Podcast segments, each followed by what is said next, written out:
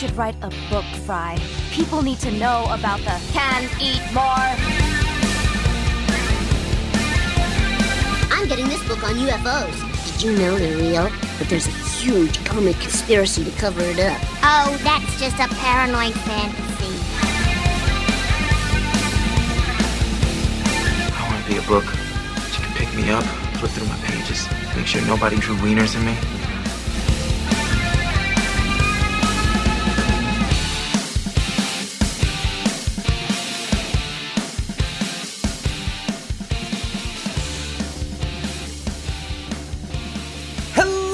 Welcome to the Not Your Grandmother's Book Club Podcast, where we read them so you don't have to, because someone has to be here to stand up for drinking in bathtubs. My name is Kevin, and I'm joined as always by my co-host Benedict, who hasn't seen the movie, but is pretty sure it's also against shower beers for some reason. Benedict, what was the weirdest gift you got for the holidays this year? A PS5. Okay, that can't be the weirdest. That's not the weirdest. I did a bit of a gift amnesty this year, which was good. That's good. No gifts given, and when gifts were given, it was just me and my family Venmoing each other money, so that we would all, and then just only losing out on transaction fees. Just sending the same $50 around in a circle. Back and forth until it didn't exist anymore because of $1 transaction fee every time we sent it. I would say no weird gifts for me this time. Why? What about you? Did you? It's that feels like it stems from you getting a weird gift. Yeah, I got a couple of weird gifts, but the one that stands out for me. This happens to me every year. For some reason, I get a fucking knife. Like a knife. Not weird. Why You're is a knife that, guy. What? You're no, a big knife guy. I am Real not a knife energy. Guy. Yeah. I will admit, at one point in my life, I was a knife guy. Hold on. A cooking knife or a Swiss knife? No. Okay. You're a cooking knife guy. I've considered getting you a cooking knife before. A folding knife. Okay. No. Not this one I'm holding up to the camera here is one of the two that I got. Like a switchblade. In this little not a switchblade. It's a folding knife. It's like a I don't know, but it's it was in a collectible tin with another knife that doesn't fold, that just has this insane looking blade, like a fucking hunting knife of some kind. Every year someone gets me something weird. Like that. I would get you a chef's knife.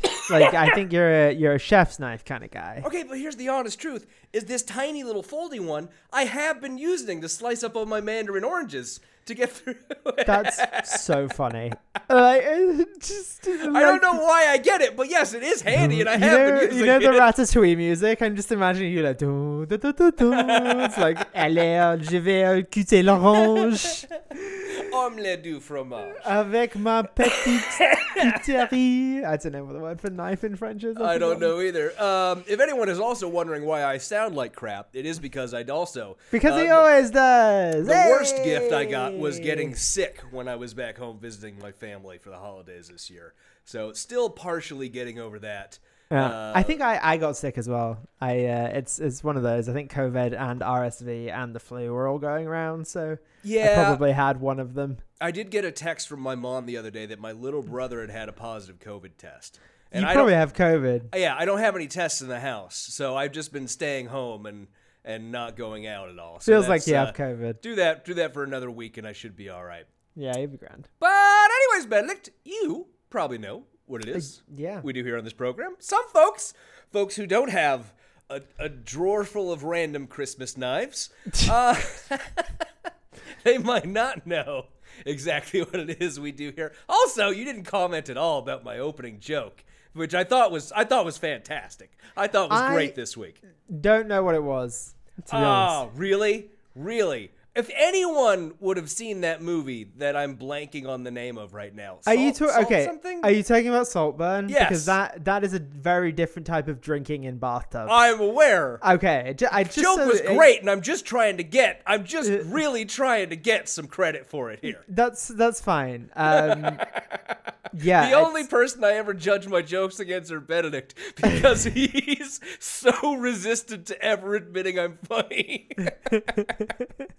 Sometimes I laugh. Sometimes you do. But Benedict, this is the show where we go deep deep, to plumb the depths of right-wing thought by reviewing a chapter from work of conservative literature, and in between, taking a look at other examples of the right, doing their best to make America hate again. Not this week, though. Not this week, and actually, we're going to skip most of the intro here this week, Benedict, I'll tell you, because this week we are not doing the usual. As we put out on Patreon and on Twitter, this week we are doing a listener mailbag episode. Listener mailbag 101. I don't know.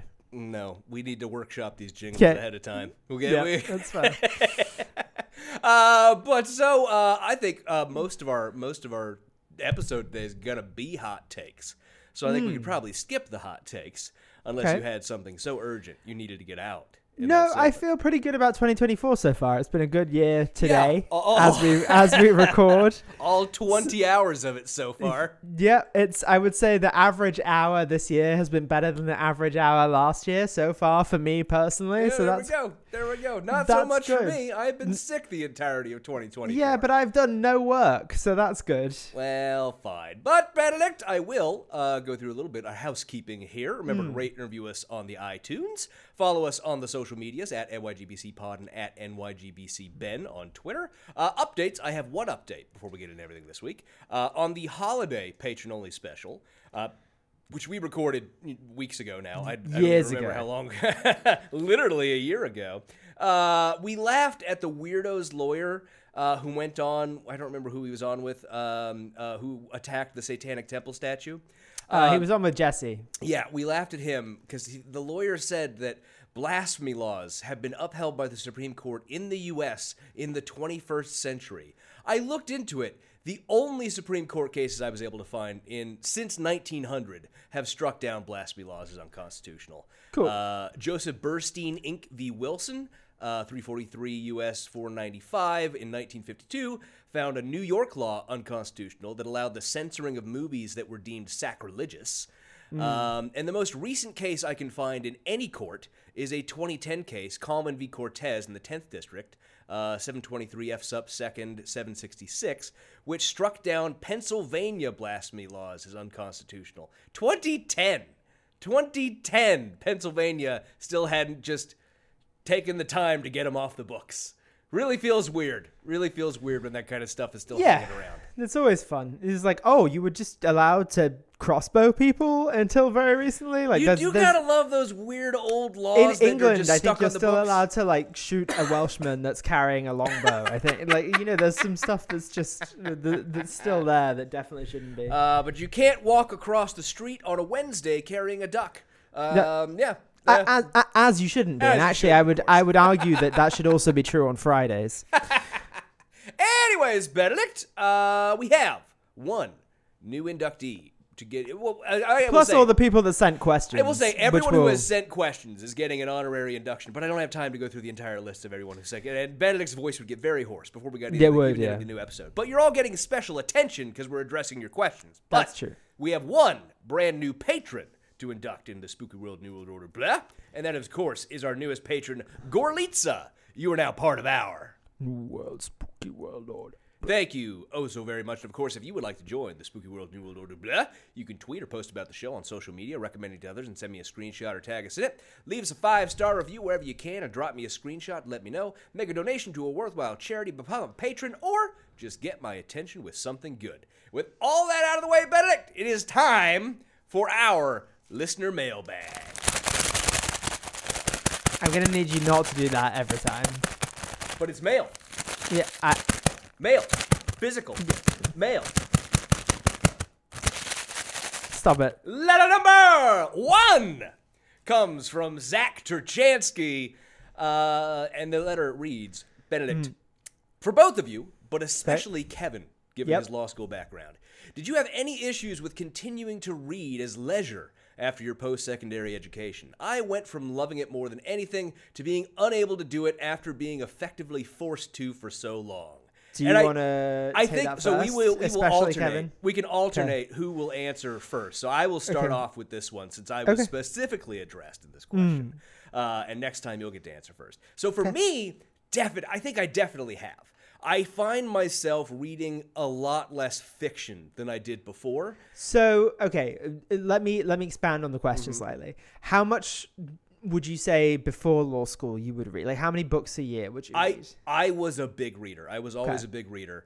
I read through a bunch. I was a big paperback novel reader is what I read a lot of, right? So like all the James Pattersons, John Grisham, James Patterson. Yeah, okay. I've read like all the Reacher books, you know, the kind of people who put out one or two books a year. You pick them up at Costco and you go through them in a week or two.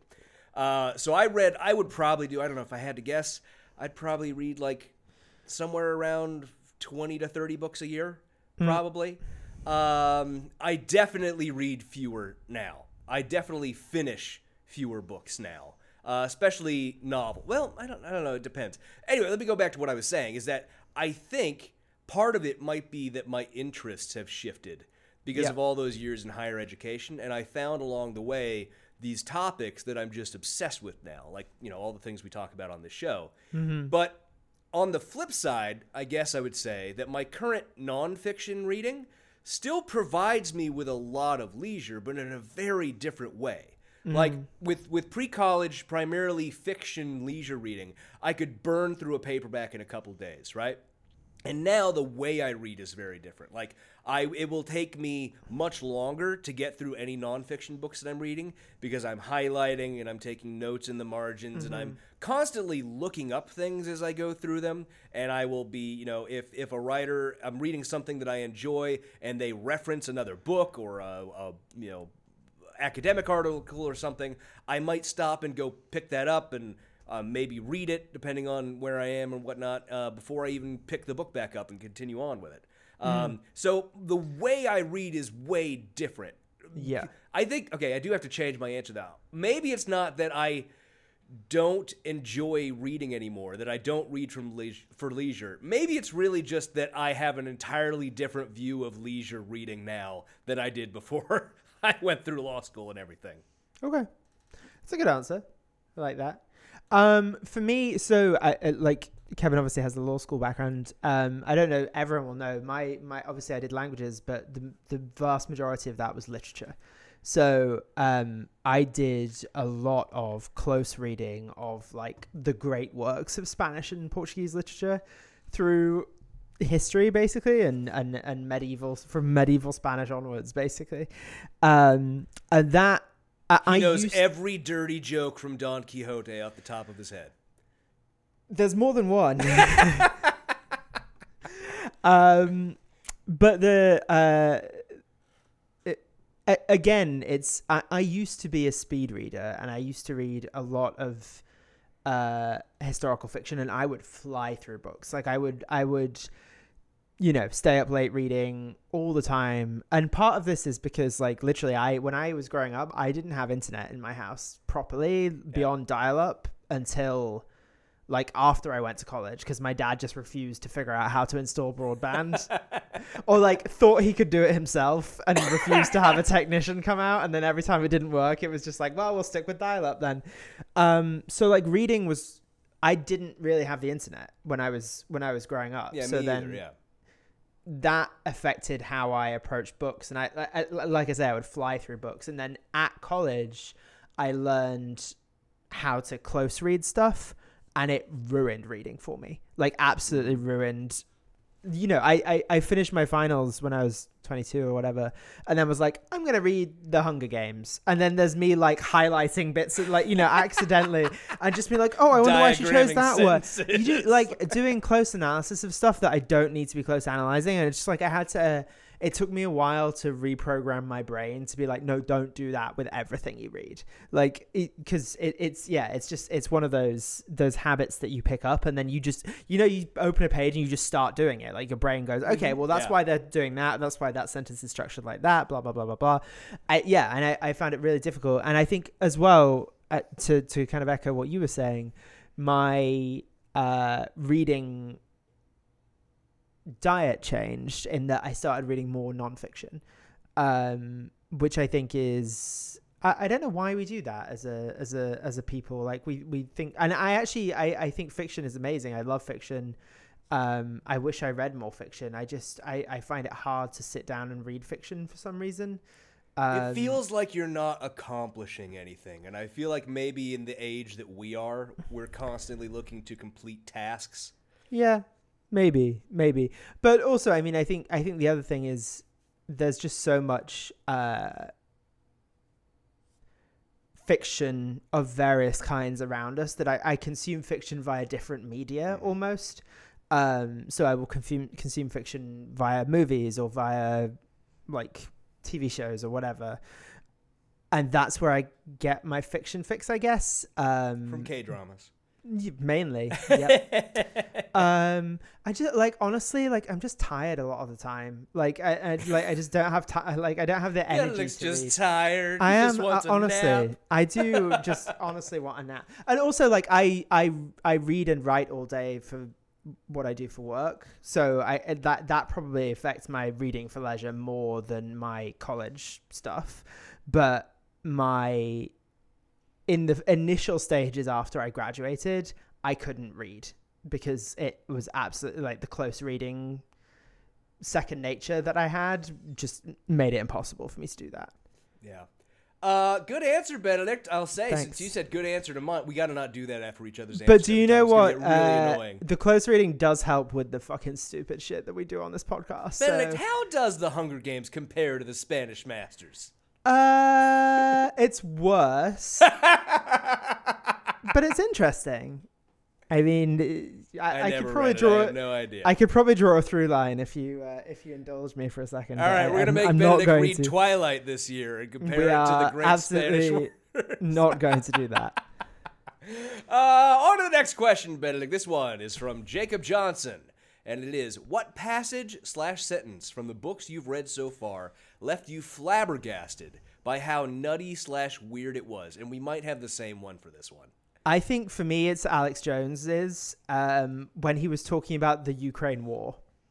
Okay, and we don't have the same one, I'll tell you. But do you remember that passage where he was like, essentially, he was like, Russia invaded Ukraine because Ukraine was trying to institute digital passports. Oh, God, and and Russia was like, no way, Vladimir. Because Russia is against the New World Order. Russia is a non-totalitarian state. Yeah.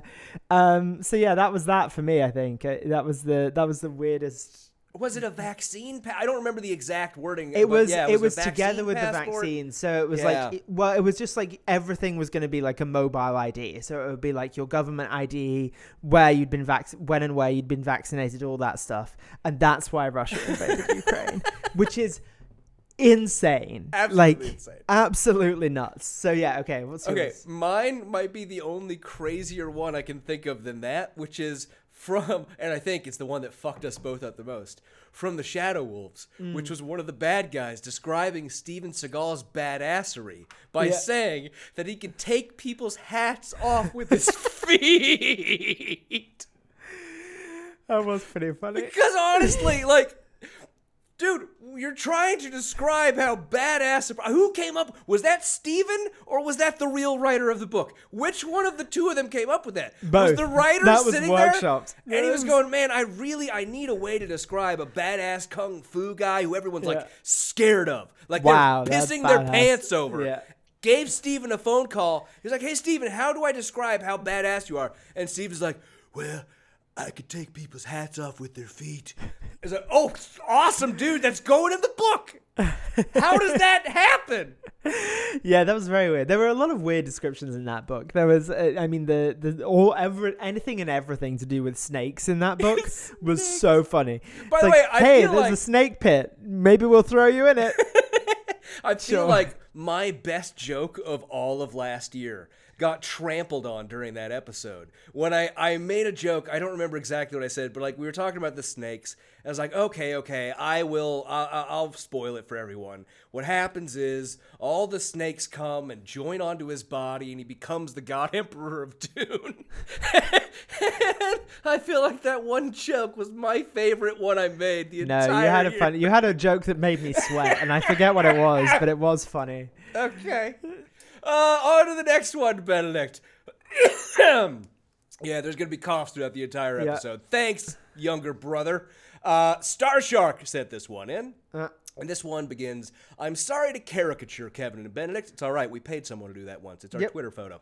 But unfortunately, the medium tends to boil down personalities to simplifications. Mm-hmm. That apology out of the way, my impression of Kevin and Benedict is that they are two unalike people. Kevin is passionate, almost to the point of hysteria. Not wrong. Ben is unfeeling. And loves listening to dopes act like dopes. That's true. Benedict, on the other hand, is slower to anger, but clearly has no patience for idiocy and doesn't suffer fools gladly. And I've suffered take many hats a fool off with their feet. Unhappily. In my, yeah, that's probably... Do you think that's fair? Do you think we are on a line? I think the first line there does describe me pretty well. Passionate to the point of hysteria and loves listening to dopes act like dopes. That's pretty accurate for me, I think. Yeah, I definitely don't suffer fools, but it's in more of a cutting way. Like, I will make fun of you without you realizing it. Uh-huh. It continues. Though at least both of you have a depth of knowledge, but it seems like it's in different disciplines. And I gather from what you've said on the show, the first of yours that I've heard, that you've done other podcasts together in the past. Yep. The question now, after all of that, Benedict, how did you two meet exactly? Good what question. Is Benedict's social security number? Mm-hmm. What is his mother's maiden name? No. Yep. What are your education backgrounds, roughly, and what made you two decide to podcast together? Who's going first on this one, me or you? I think it's... you. Okay, so I'll take the first one there, which the how did we meet, which was during college when I was at Berkeley, I was writing a blog, just like, you know, pseudoscience stuff, just going after weird pseudo. I've talked before about how it's an atheist blog, right? Yeah, yeah, kind and of. It started out because I got really obsessed with Alex Jones is one of his fake medicine pals, the Health Ranger, Mike Adams. So I just started doing a bunch of shit, looking into him and writing about his bullshit on the internet. And so this guy who ran a weird, now defunct, I think, website that was supposed to be news but really wasn't news. It was very much people who were very shortly going to be part of the intellectual dark web.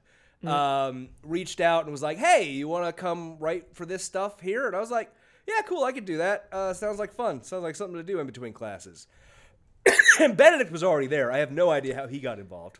I had been recently made unemployed from a different website and was just trying to write stuff. You're right, though. It did become quite dark webby.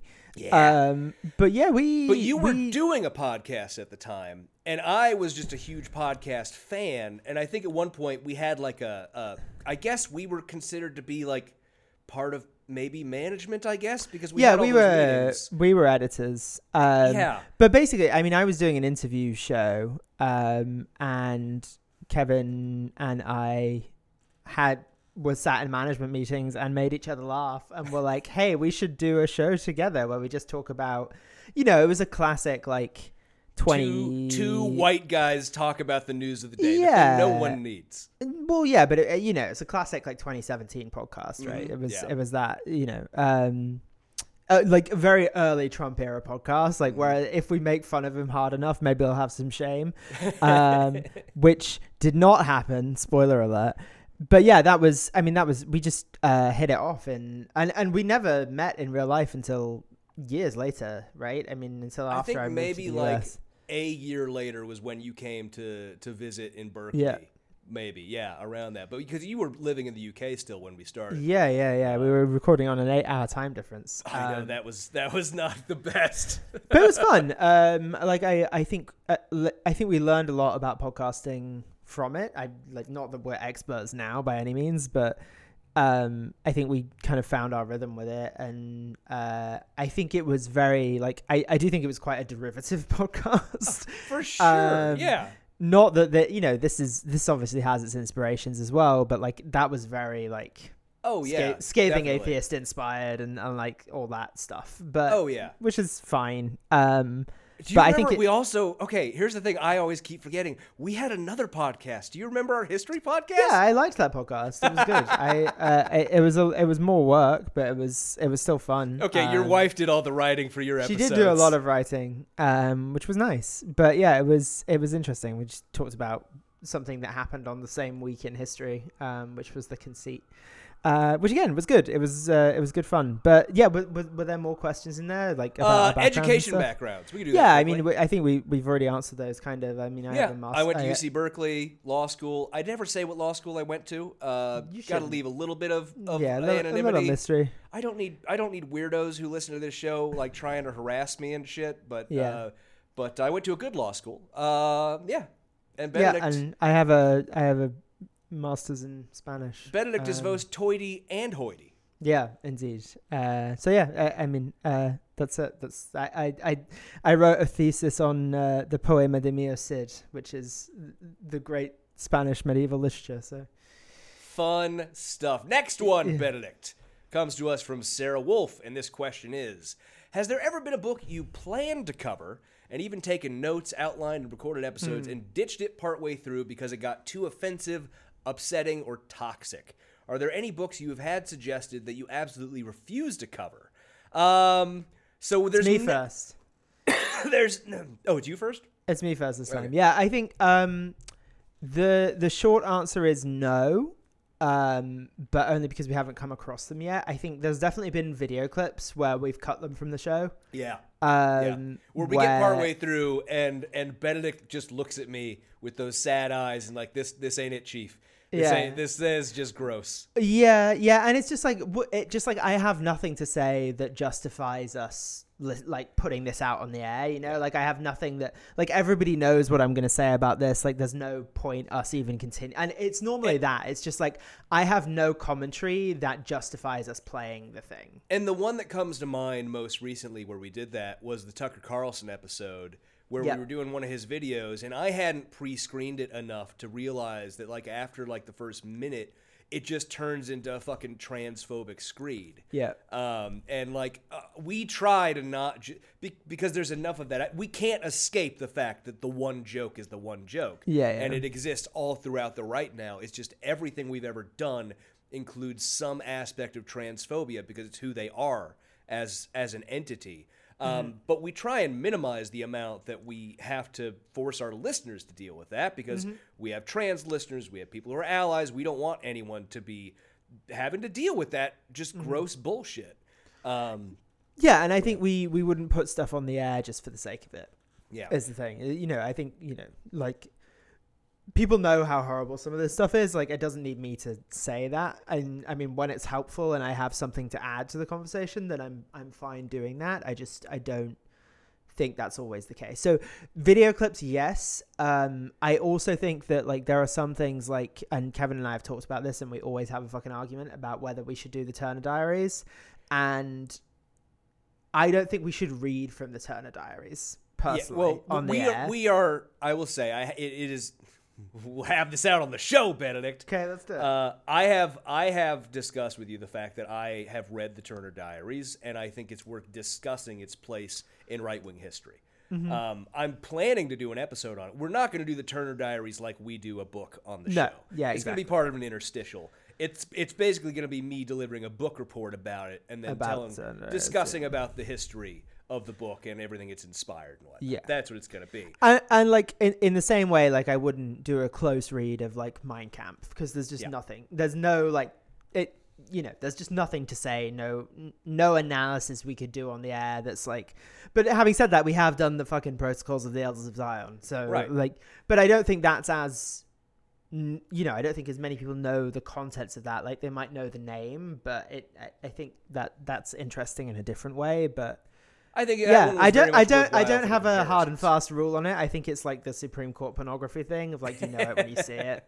Well, and so the other thing about that question, right, the reason why it's never happened that we've like started on a book and ditched it, I think, is because, well, there's two reasons why, right? One is that, generally when we're deciding on a book, we tend to stick with like relatively mainstream figures. So that we're not going out on a limb. Yeah, we're not going on like niche. And we still get Nazi views. It's not fucking... We still do. And most of them are smart enough to know that they can't say what they really think on paper where it's written down for all eternity for people to know. And part of it is also that, you know, when we're picking books, like Benedict and I will pitch around suggestions for a couple weeks. And then usually I'll go pick up one or two of them and I'll open them up and take a look and be like, this one's good. I think there's been a couple that I can't remember what they were, where I've gotten the book and I've just said, there's nothing in here for us. There's no material. There's nothing to work with. It's just kind of boring. I can't remember what those ones were, but I'm pretty sure we've had two or three that have been like that, where it's just been like, nah, this one's a no-go. But yeah, so great question, Sarah Wolf. On to the next one from @GuyInASofa on Twitter. And this one is, do you think there is a way to get people to recognize that they are being fed propaganda by people who don't have their best interests at heart? The Fox v. Dominion lawsuit makes that strikingly clear, but did nothing to move the needle. Is this one my turn? Is it my turn to go first? Yeah. So, I mean, I like to think that most people are capable of change. I look back on my own history for some sort of inspiration on that front, right? I was a right-wing shitbag. And over the course of a number of years and a whole lot of luck, I was able to turn around and become who I am today. I generally think that most of the time when people change their minds like that and their lives in many ways, it's not because anyone went in with an intention to try to get them to change. I think most of the time it does come down to a shitload of luck. A lot of luck. Because a lot of people are very stubborn in their ways. They don't want to change. Even if they're confronted with information that shows that they are directly wrong. I mean, if think about all of us who have ever had political arguments with our parents, so all of us, right? Think about the last time that happened, when you pulled out some fact that showed they were just wrong. What did they do? They didn't admit it. No, they went and pulled out some other thing that meant, oh, well, you know, it's the old, well, the fact that I would believe that was right. It says something about society. It's something like that that gets pulled out. So I think there are ways societally that we can address this by helping to, you know, and I don't mean just like through government. I mean, it needs to be like a whole of society approach. I mean, like, we're sort of fucked right now because, you know, most of our outlets like X, Twitter, and Facebook make their money off of this kind of bullshit, off of fake-ass boomer posts convincing people that untrue things are true. And we need those outlets to be part of the solution to anything like this. And they have obviously no interest in being part of the solution. Yeah.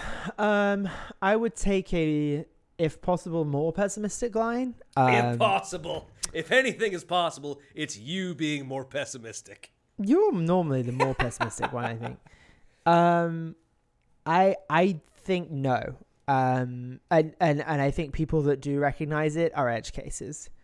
Because I just don't think most people examine the, and this sounds very snobby, but I would also say that it's not just right-wing propaganda. Like I would actually, you know, I would make the argument, and this is going to sound very Chomskyan, but like everything we read is propaganda on some level. Like it's somebody's viewpoint that's being put out. Now you heard it here. Benedict is above the left-right paradigm. I'm not above the left-right paradigm. I'm just aware that, you know, things don't get published unless somebody wants them to be published, you know? So it's there is a bit of like manufactured consent that comes into all of this. And that's my biggest like conspiracy theory probably. but you know what I mean? Like it, you know, even like resources have to be allocated from somewhere in order for stories to get told. So like everything ultimately is propaganda at some level. Having said that, obviously like it's a lot worse in some other areas, and I just don't think that people are ever willing to recognize that the facts they believe are propaganda. And it's exactly the same thing. Like it's not even like the fact that I believe that it says something to me. It's like I have facts that show you're wrong. Like even if, you know, it's the Kellyanne Conway alternative facts thing. Like, if you can give people things that will, like, it's anything that supports your viewpoint. And that's the thing. Like, there is so much news these days that there is always going to be, and you know, we see this with like the money laundering, like the opinion laundering that happens with spin. Basically, it's like something happens, and then like even whichever right-wing commentators are like, oh, fuck, that's too far. And then they'll say something, they'll figure it out, they'll do like, oh, actually, like if you think about it in this way, and then suddenly that becomes the party line, which is, you know, exactly what you see with the like Antifa. 48 hours after January 6th. Exactly. That's exactly the example I was going to use of like Hannity was like, no, fucking stop. And then he was like, well, actually, like it was probably Antifa infiltrated like within, you know, 48 hours, as you say. Yeah. So I just think information moves at such a fast speed these days and like iterates within ecosystems so quickly that there is always a reason not to believe the other side's facts. And I just think anyone that's like plugged into, and look, this is me thinking about it from a very online standpoint, which not everybody is. So I think if somebody's really plugged into the online ecosystem and has a bubble around them of whatever kind, I think no. If someone's normie, then maybe. Like if someone just watches Fox News and that's it, but otherwise lives their life, then maybe there is hope there. But I if will someone's... say, because I feel like in the past I've been very negative on this, and people, you know, as people come to me as someone who has come from that side, from being a right-wing shitbag to now being decent, I hope, and look for, you know, advice on like how to make these changes in people. I feel like I've been very negative that there's no possibility. I'll say that I don't know if you can actively get someone to change their mind, change their ways through trying to, you know, confront them. If there is anything you can do to help it, it is by, you know, remaining a decent human being, exposing them to new people and new experiences, which I think was part of it for me, going to community college, meeting new people, all that sort of stuff that helped me get out of that way. Mm-hmm. But that's a natural evolution, right? And I think, you know, it has to start with like, hey, here's someone you might like that's not too far from your world. Like you can't throw like someone super liberal like you can't be like, hey, here's fucking super liberal. You mean Hillary Clinton? Yeah, exactly. You can't. But like, I'm trying to think of like a woke comedian. I don't know. I can't do it off the top of my head. But like maybe Michelle Wolf. There you go. Sure, but maybe you have to be like, hey, here's a like dirtbag left comedian. Try that first. Like I don't know, man, that might also go down a pretty bad path. It depends. Well, it goes a different way, but like you know, that's closer to the edgelord, whatever. All right, Benedict. On to our next question, which comes from Taru Takanen. Taru Takanen asks, "What type of right-wing videos are the most fun / least infuriating to watch?" I think we're going to have very different answers on this one, but I think it's your turn to go first. Okay. For me, I think it's the book club ones we've done, the Michael Knowles book club. Why? I just find them fun. I like them. It reminds me of what it is to like actually do interesting books while we like mostly don't do that. Those are fun. I have enjoyed some of the Alex Jones stuff as well. But yeah, I think for me, I like those. And anything that Dave Rubin's on that I can just go, ideas. It is always fun to do that voice. Yeah. For me, without a doubt, it's got to be the TBH history.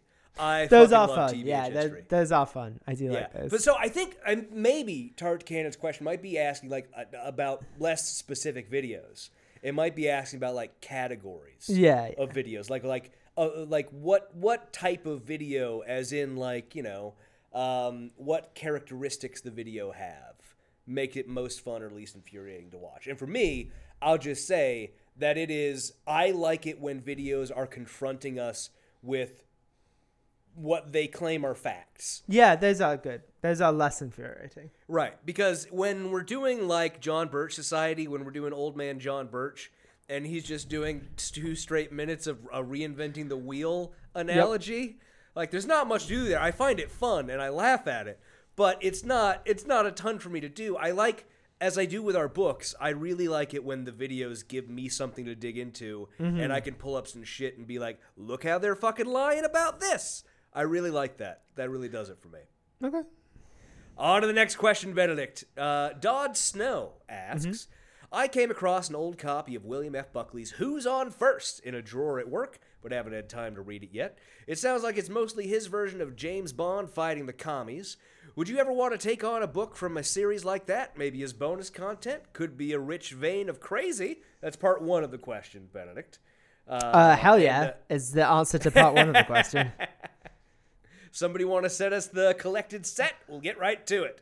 And part B, also, are you going to do more Tucker? I'm starting to get the withdrawal shakes now that the Tuckered Out podcast ended.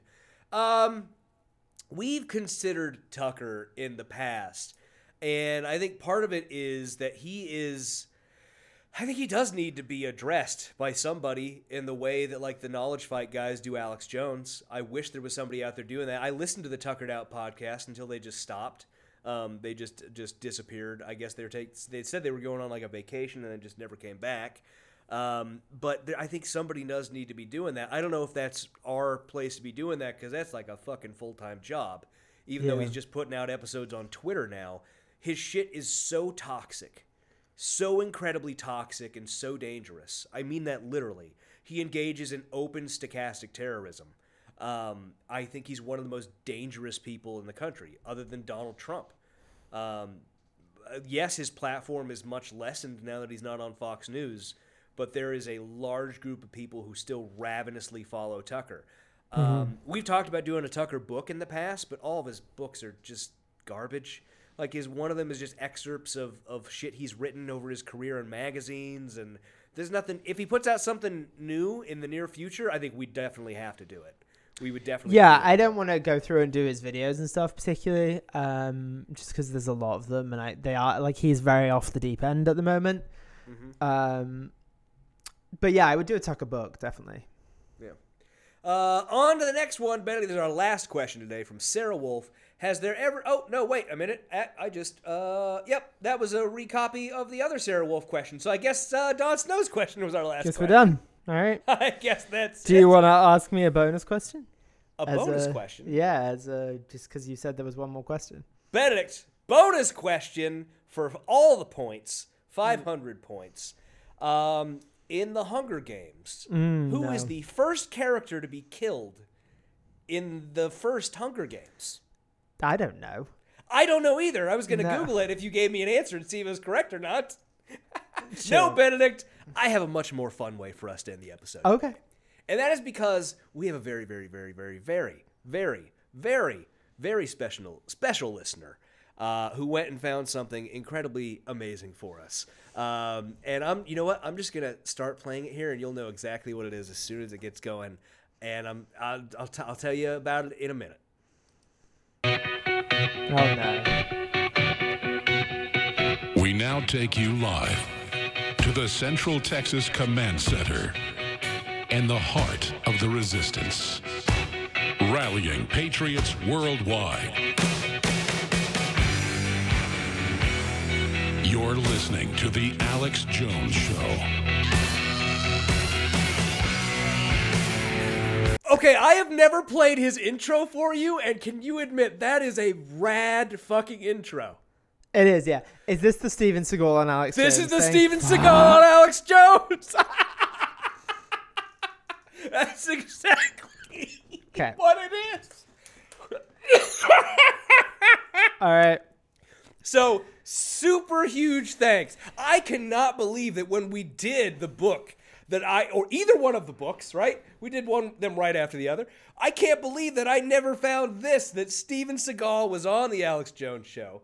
He's on for like a full hour and a half. It's ridiculous. We're not doing all of it, obviously. No. But I'm going to play a little bit more of this intro here because Alex does promo the interview he has coming up, so you can hear that. Kicking off another global transmission. It's Monday, already the 15th day, of January 2018. We're going to be live here in my transmission for the next 4 hours. Then, The War Room with Owen Schroyer, Roger Stone, and others. Okay. So much to get to, obviously. I just finished taping, but basically taped to air like it was live, a in-depth hour-and-a-half interview with Steven Seagal. And he seems like a smart guy in short interviews I've seen, but really smart on air when he had an hour and a half. I watched the entire hour and a half, Benedict. I don't know what you would get, what point you would take from it that there is anything going on in Steven Seagal's brain other than just doing the We Are Men. Other than like, song. I'm so hard. I'm such a hard guy. I could take Alex Jones. I do honestly think he would believe that. But yes, amazing thanks to Mike Thunder. You are my king. You are my prince. You are everything I've ever wanted. I'm so excited that we have this. So, Bennett, this was January 15th, 2018 is when he was on this show. This is right around MLK Day. It might have been on, I think it was MLK Day that this was recorded because they keep referencing Martin Luther King for all the horrible reasons, you know, right? Yeah. At one point, like, Alex is like, you know, Martin Luther King, you know, he was a Republican. And right up until right before he died, obviously. And, you know, he's still today doing so much good if you read his writings about not judging by the color of your skin and all that. Yeah, the one thing they know about Martin Luther King. Exactly. And also, Alex, because according to Alex, liberals are trying to remove MLK's name from colleges because he was a Christian. It's really strange. Really, really strange. No, they're not. They're not. So he's hyping the Steven Seagal interview the whole show. He keeps going back to it, talking about how huge it is, how amazing it is to have Steven. Steven usually only does like 5 or 10 minute interviews on the mainstream media, but he's with us for an hour and a half. It's great. It's amazing. But he does start talking at one point about Steven Seagal's sexual harassment allegations that have been made against him. Because, and I have a sneaking suspicion since this is 2018, right around the time that a new round of allegations were made against Steven, that this was part of a PR tour to try and combat those new allegations. So very, very, I will say certain that that's exactly what was going on here. Very, very, yes. He also had James O'Keefe on during this show at one point to talk about some stunt that James O'Keefe was doing. It was like one of his many, he went and recorded people, Twitter employees, talking about how, like, they had access to people's DMs or something like that. Did you see that the Project Veritas is basically going under like, a huge lawsuit now? I did. Yeah. And what's her face? I forget what her name was, but the CEO resigned. Yeah, just resigned. It was like, there was fraud. Look, I'm holding my hands up. I have nothing. I am not taking anything with me. I'm done. Of course they're going to do that. So anyways, we will jump in right when Steven is about... Well, okay, so Alex said there at the beginning, he pre-recorded this with Steven. So at some point, about 2 hours into the show, Alex is done for the day, and he just starts playing this pre-recorded interview he did with Steven Seagal, and that's what's going to be the remainder of the show for the day, the remainder of Alex's episode. So we're going to jump in right when Alex is coming in to introduce Steven Seagal. Calm. From the front lines of the information war, it's Alex Jones.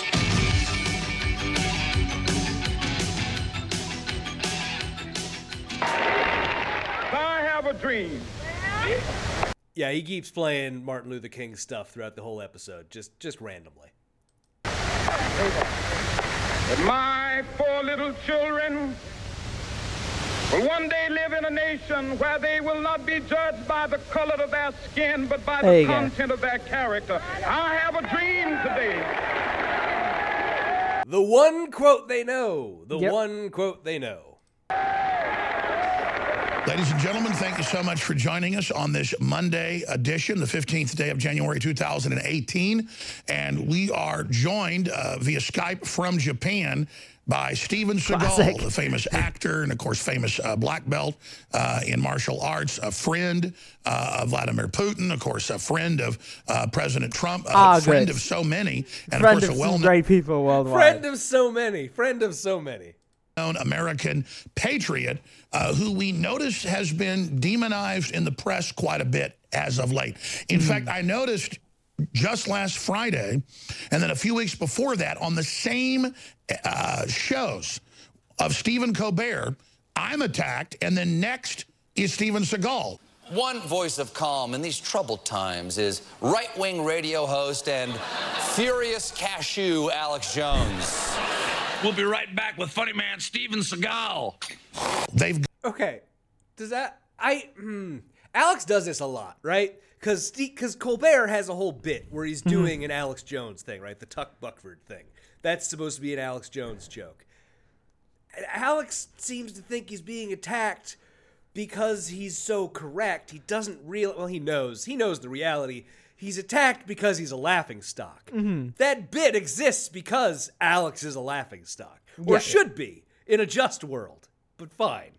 Got a script. It is simply incredible. And then next they go into Trump. Oh, but you did hear there where he said it's like they got a script. Yeah, TV show, has a script. The Colbert Show, right? No, but what Alex, you know what Alex means. Alex means that the globalists are handing out this sophisticated script playbook of non sequitur jokes about Alex's appearance to Stephen Colbert. Yeah.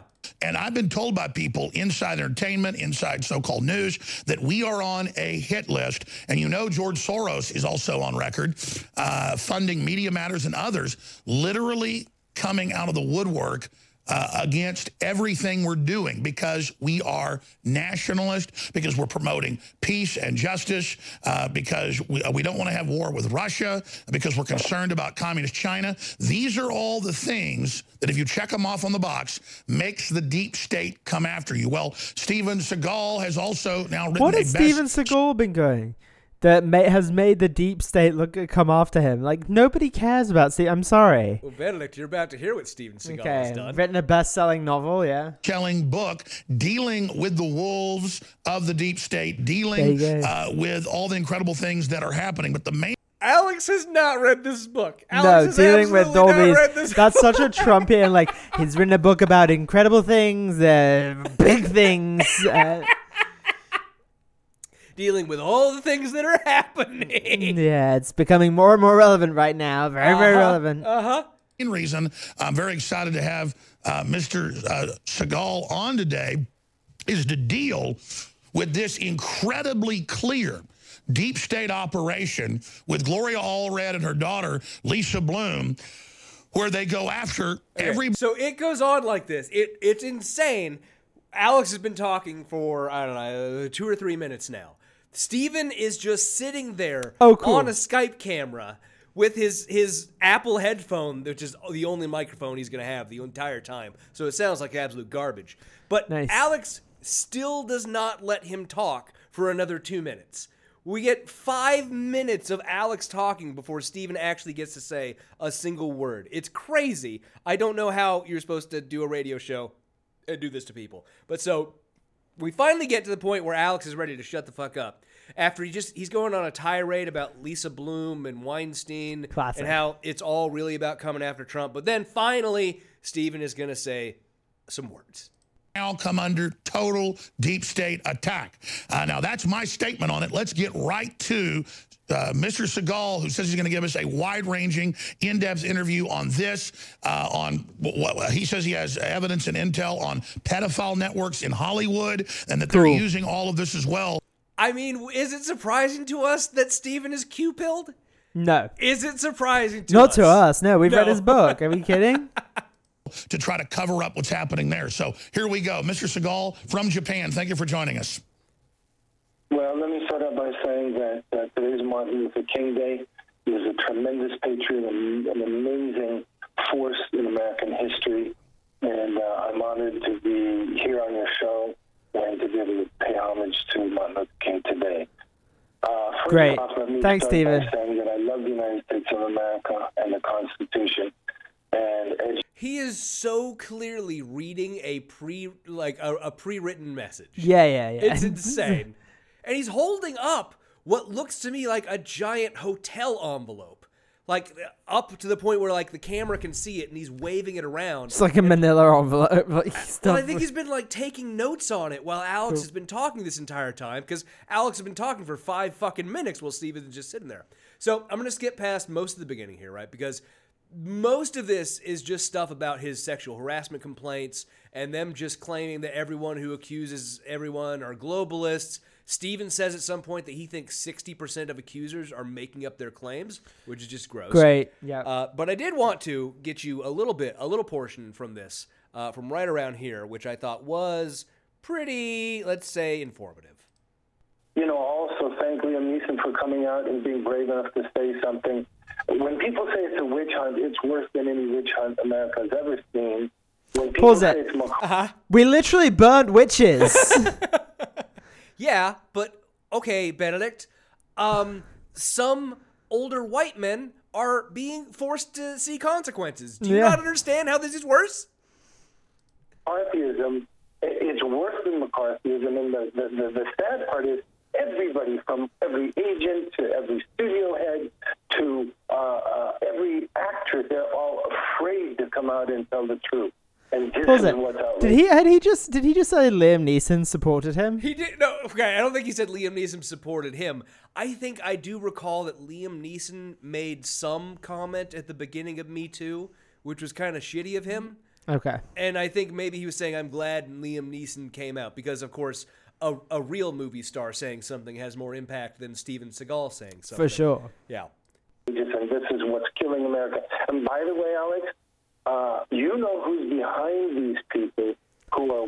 Who? You know who's behind who these people. Who is it, Steven? Tell me. Who is it, Steven? Who is it? Working the fake press and people who are just doing this for whatever, you know, whether it's money or wanting to be famous, or wanting to assassinate their enemies. We have a situation here where this is ruining our country. And if you know, and you do, who's behind this, really, this is treasonous.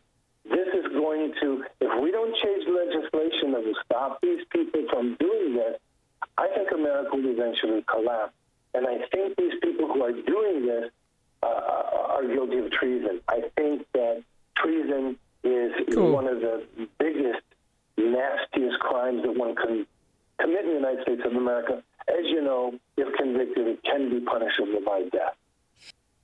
Wow, what a cliffhanger. This is the first segment of a wide-ranging interview that Mr. Seagal has agreed to do. Wow, what a cliffhanger. And now let's hear from my dick pills.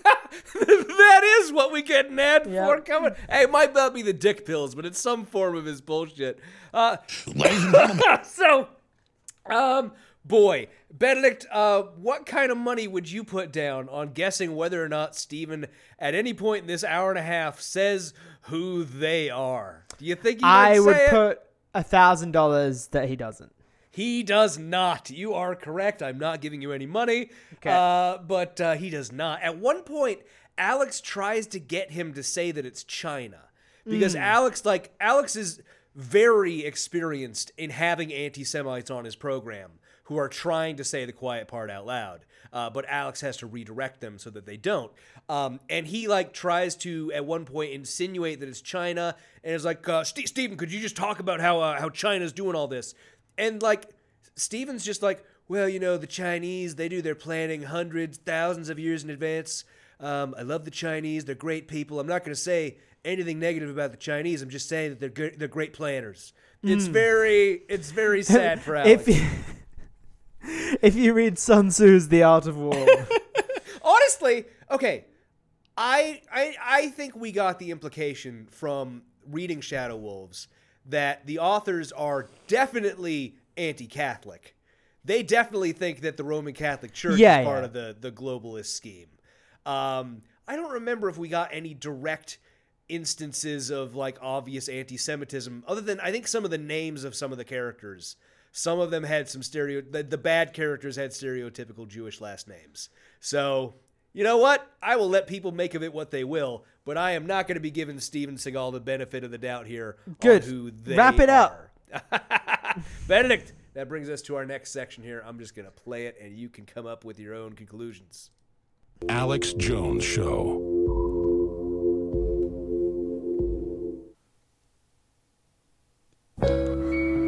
You're going to be able to actually hear from him what he actually stands for and what he believes. Sounds like shit. I know every time I see him on U.S. or British or Russian or Japanese television, it's amazing what he's saying. And every time we play clips on the show, it's some of the most... Okay, I can tell you as someone who had to find clips of Steven Seagal for an entire, I don't know, what was it, couple months long review of that book.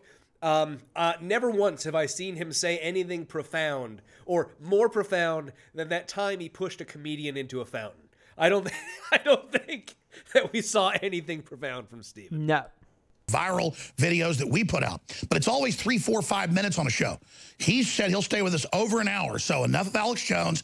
Let's go right back to Steven Seagal. Steven, we just left off for folks that joined us. You said this covert deep state action, which they admit they're involved in, it's in the WikiLeaks, to target the globalist enemies with fake sexual charges being directed by the most dirty system in the world. By the way, we just picked up after the commercial break. The part where Steven stopped talking, that was right before the commercial break. At no point did Steven say any of this stuff that Alex is saying he said. We heard it. We heard it all. Yeah. World Hollywood is threatening to bring down the country. And I think that really is their plan. Please continue with what you were saying earlier. The most genius thing that they have done is they figure out a way to control most of Hollywood. They figure out a way to control 99%. See, and just bringing that up, the fact that he says that, he says Hollywood, and I think he says the media, like the stereotypical trope is that that's the Jews, right? That's the anti-Semitic trope. Yeah. So that's why I just assume that Steven's an anti-Semite. Maybe it's a good assumption, maybe not. I think we have some evidence for it. The press, once they did that, they felt that they could control the minds and the future of most of the average citizens in the United States of America. This was a complete tragedy, and this isn't just about me. As you know, it's hundreds of people now in Hollywood and around the world, people like Richard Branson, who's done nothing but good for the United States and other countries. People like Richard Branson, who has done nothing but good for the United States? Yep. What is Steven on? Cocaine. Would not be surprising. You know, it's hundreds of people that have been accused, and many of those people are completely and absolutely innocent. And as far as I'm concerned, almost all of them are completely innocent until you're giving them due process. And that's why I think it needs to become criminal if people wantingly and knowingly make up false things that can destroy people's lives without evidence, proof, witnesses, stuff like that. And that is why Steven stays outside of the United States always. Most of the time. Yeah, let's just say. Steven cannot land on American soil. The next topic they dive into, by the way, we're not doing this entire interview. I'm going to save some because I think maybe we might do this for a Patreon only. I think this should be the last bit.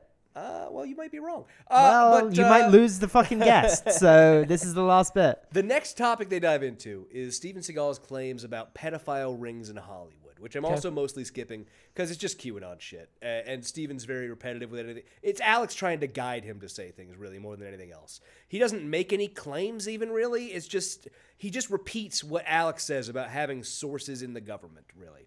But Alex is even more openly appealing to QAnon at this time, right? Because he says something about how Trump has authorized mass arrests, and Alex has top law enforcement sources that there are huge raids going on the East Coast just last night, which point Steven jumps in immediately and says, oh yes, we were involved with those raids. We know. Steven Seagal, lawman, was involved in those raids. Steven, who is sitting in a hotel conference room on his MacBook. Yes, I'm sure he was involved with those. So they go to break again. They come back to talk about Putin and Russia in particular. That's what Alex says, is when we come back, we're going to talk about Putin and Russia. But, of course, there's more stuff that they get to before they do that. And Steven does approvingly half-remember a quote from neo-Nazi supporter Michelle Malkin along the way.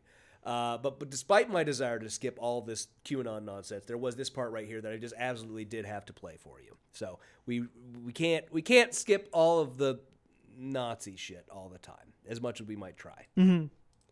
Your Hollywood sources. Well, the intel is coming in from now, and we're getting a lot of it. But speaking of lies, I just wanted to say something else that we talked about, and that is Adolf Hitler did something very, very interesting. Adolf Hitler said something very, very interesting, Benedict. He said something very, very interesting. You don't have to hand it to him. No, you don't. No, you don't. Publicist that said something very, very interesting. And this publicist was, as you know, paid to fabricate and lie about a multitude of situations including activity with Adolf Hitler. And one of the things his publicist repeatedly said was... Do you know what he's going to be referencing here? Can you guess what he's going to be referencing here? No. Okay, if there's one quote they know about MLK, what's the one Hitler thing they know? I truly... It's the big lie. It's the big lie. Yeah, okay, fair enough. If you tell a lie enough time, it becomes the truth. Wasn't that a Goebbels thing anyway? It is. Well, it was in Mein Kampf. Oh, was it? Okay. That's where it comes from, yeah. Okay. No. So, I could not play that for you.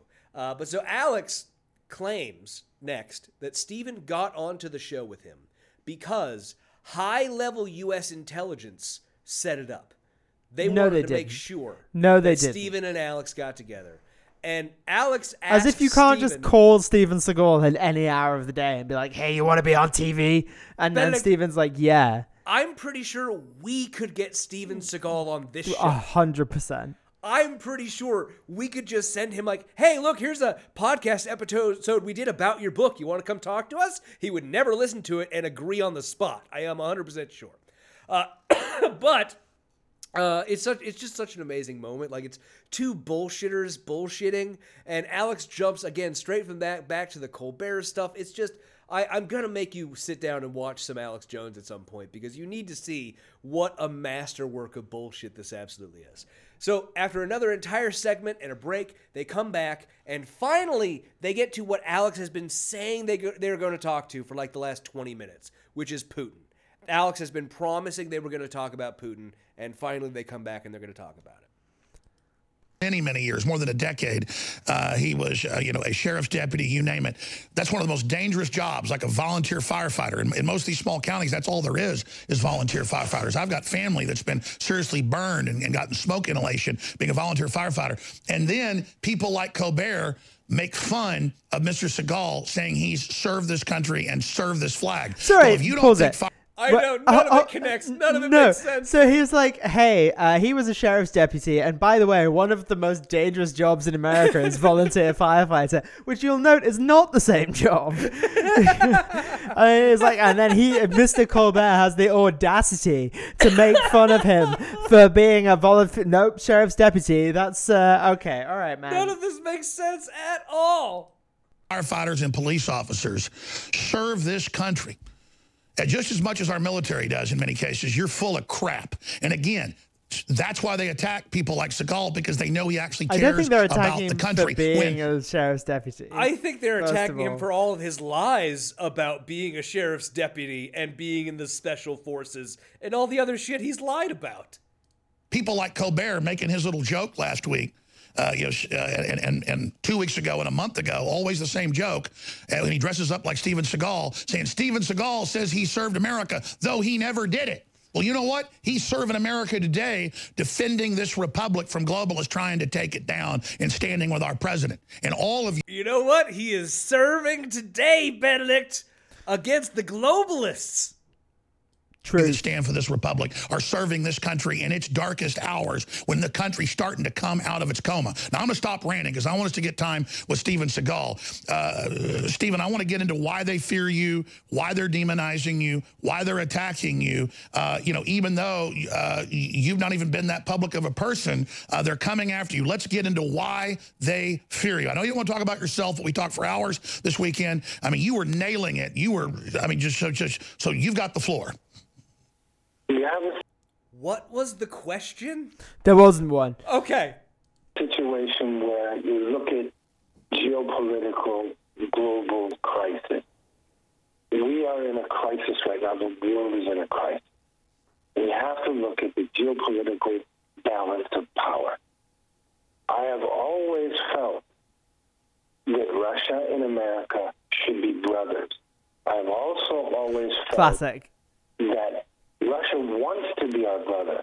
I've also always felt that there has been billions and billions of dollars put into demonizing Russia and amazing propaganda demonizing President Putin. And I think that it's an outrage. And it's not just an outrage. It's really bad for our future in the sense that become brothers, we have a real chance to have a greater peace in the world and a more chance of global survival. Ben, I want you to think back to earlier when Alex talked about how brilliant Steven Seagal is. Yeah, no, this is a pure example of that. Just want to bring that back up. America and Russia, brothers. Honestly, long-lost brothers. Mm-hmm. I'm always outraged when I see the kinds of things like when they say, oh, you know, I don't remember if there's a 27 or 37 or 57 intelligence agencies in America all said that Russia and Putin hacked the election. Well, certainly we don't have that many. And as you know, that's been debunked. They never found any proof that I know of. And yet, you know, the public sort of believes that narrative because, as you know, those people pretty much control the press at this. Those people? Well, you know, the good thing is if Alex didn't have a question, Steven definitely doesn't have an answer. No, but he does know that those people are running things. Yeah. Those people. And so what kind of a great sin have I committed by wanting Russia and America to be brothers? I don't want this for myself. I want this for the world. Cool. Expanding on that, Russia helped. Hold on. This gets good here. Alex. I guess Alex found something to bite into, and boy, he's gonna take a big bite out of it. Helped us take out ISIS. Russia, right after 9/11, gave us the most aid of any country. Sent in helicopters, you name it, to help us in Afghanistan. And again, Russia has kicked the globalist out of its country. That's why they hate it. We have the same globalist running our country right now, and that's why they hate sovereign nation states. And geopolitically, it would make perfect sense. I mean, we privately talked about the real threat here this weekend geopolitically and why the globalists have sided with another power and why they want to basically play the U.S. and Russia off against each other. Can we speak about China? So this is where I told you that he tries to get Steven to say that China's the big bad boogeyman, where it's all at. A little soft throw over to Steven, and Steven doesn't take the bait. Well, I mean, you know, I'll leave that to you because you've already come out and said it, but the fact of the matter is that at this point, we have a situation where people are trying, when I say people, you know who I mean. Who? Nobody knows who you mean. Nobody knows. Okay, we do know. We know exactly who he means. We know, but yeah, we just but I don't want know. Him to say it. Billions of dollars to make sure that America and Russia do not become allies. They fear that because they know that if Russia and America become allies, they will not be able to make America a communist one-world order. That's right. And if you look at 1917, the very same globe. Oh boy. Yeah, Alex. That's the stab in the back myth. Alex, we know exactly who you all are talking about right now, buddy. We know exactly who you're talking about. So Benedict, we do have one more portion. No, we don't. I'm leaving. Benedict. No, we don't. No, because you should have played it earlier. If we had to, you should have got to it quicker. Get better at editorial decisions. I am very bad at that. Yeah. One quick bit. Fine, go on. But I'm mad at you. The listeners deserve it. No, they don't. It's very relevant to our show in particular. Yeah, exactly. Yeah. You know, there's a lot of other ways. We were talking this weekend, your book, your novel, The Way of the Shadow Wolves, The Deep State and the Hijacking of America. I mean, that's exactly what's happening. I've ordered the book. I haven't read it yet. See, we're right. That's exactly what's happening. I've ordered the book, but I haven't read it. That it went to close to number one on Amazon, and then suddenly, and this has been in the news, they do this, they put fake reviews up on the top and remove your good reviews and basically drive them down and remove your stars. They admit Netflix does this to people they don't like. I mean, they're just rigging everything. Netflix does this to people they don't like. Netflix literally controls what goes on their platform. What are you talking about? Yeah. It's not like Amazon where anyone can publish a book and sell it on Amazon. Netflix doesn't, oh shit, you made a documentary we don't like? I'm going to down rank it with the algorithm. Alex saying that this book was close to number one. Oh, and they've just hidden all the evidence that that happened. In novels written by martial artists, Well, you know, Tom Morrissey, the fact that he's still doing card table signing events at gun shows for this book, I'm sure that's because of the wild success that he had with it. Yeah, we caught them doing that. We had all these great reviews. Not mine. With what we call verified. And I am a verified purchaser, and my review was not kind. Purchases.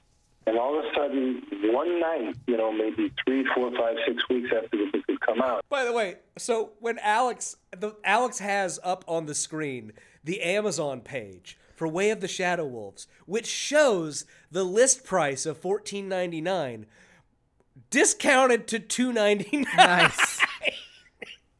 That's the Kindle price, of course. The Kindle price is $2.99. Between 3 o'clock in the morning and 6 o'clock in the morning. There were 30 bad reviews that came out at the same time, and then we knew. And right after that, they started doing that. We started setting up a situation where all of our good reviews that were from verified purchases were being pushed down to the bottom, and all the bad reviews. Yeah, because they're getting older, because new reviews are coming in. And then I figured out... He had it sorted by most recent. Happening right away. It's amazing. And then again, I don't know if you're familiar with this or know this, but I mean, literally almost every night on the so-called comedy shows, they attack you. Alex is obsessed with Colbert. He keeps bringing it back up. Again, it's very Trumpian. It's very Trumpian. That was all I had, Benedict. That was all I needed to play. I thought that'd be a fun little first episode for the year. And again, huge thanks once again to Mike Thunder. For finding that for us. I honestly cannot believe that we didn't find that back when we were doing that book. It feels like something I should have found. I don't know why I didn't. It does, yeah. I don't know what you were doing. My brain was broken, that's why. That's fair. But now we can make it through the outro without coughing. Maybe. Thank you all for listening. No, I'm not going to be able to make it without coughing. I'm screwed.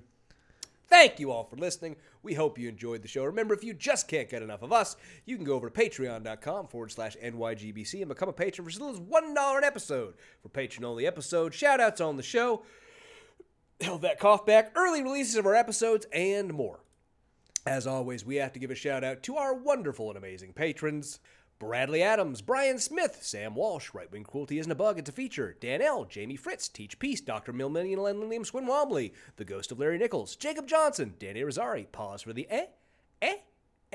New Buildings Are a Globalist Conspiracy, Bubbo D. Bear, Chili, Madeline and Zachary Wilson Vetro, Torian the Gallant, Shadow Princess vs. the Raptor Wolves, Sean Sullivan, Lauren S., The Tolsonator and His Lumps of Colsonator, Flack Weasel, Sadie's Sister Wednesday, Kieran Dackler, Survivor's Huddle and Survivors Huddle in Sur La Table, trying to forget the horrors of the Battle of the Cheesecake Factory. War on Christmas is hell. Henry Louis King Jr. I love when you people change them, but it does throw me off as I'm trying to go through my list. Sarah Wolf, Aaron Burke, Megan A. Dooley, Gloria Scott, Clifton Stuckey, Pause, A Restless Native, A Baby, Veronica Forker, Melissa C., George Saulnier, A Walk in Lux, No Luxembourg, Stefan, Elon is a Rogue State, Utah Outcast, Dave Barwick, Chris Palmer, Bad Bible Stitches, Mockingbird Nation, Baka, Allison, Megan Ruth, Glaurung the Deceiver, Big Easy Blasphemy, Jay Reynolds, Stephen and Cindy Dimmock, Taru Takanen, and Balls Watterson. Thank you all, as always, for being our patrons. That's it for this week's show. Till next time, he could take their hats off with his feet. Goodbye. Goodbye.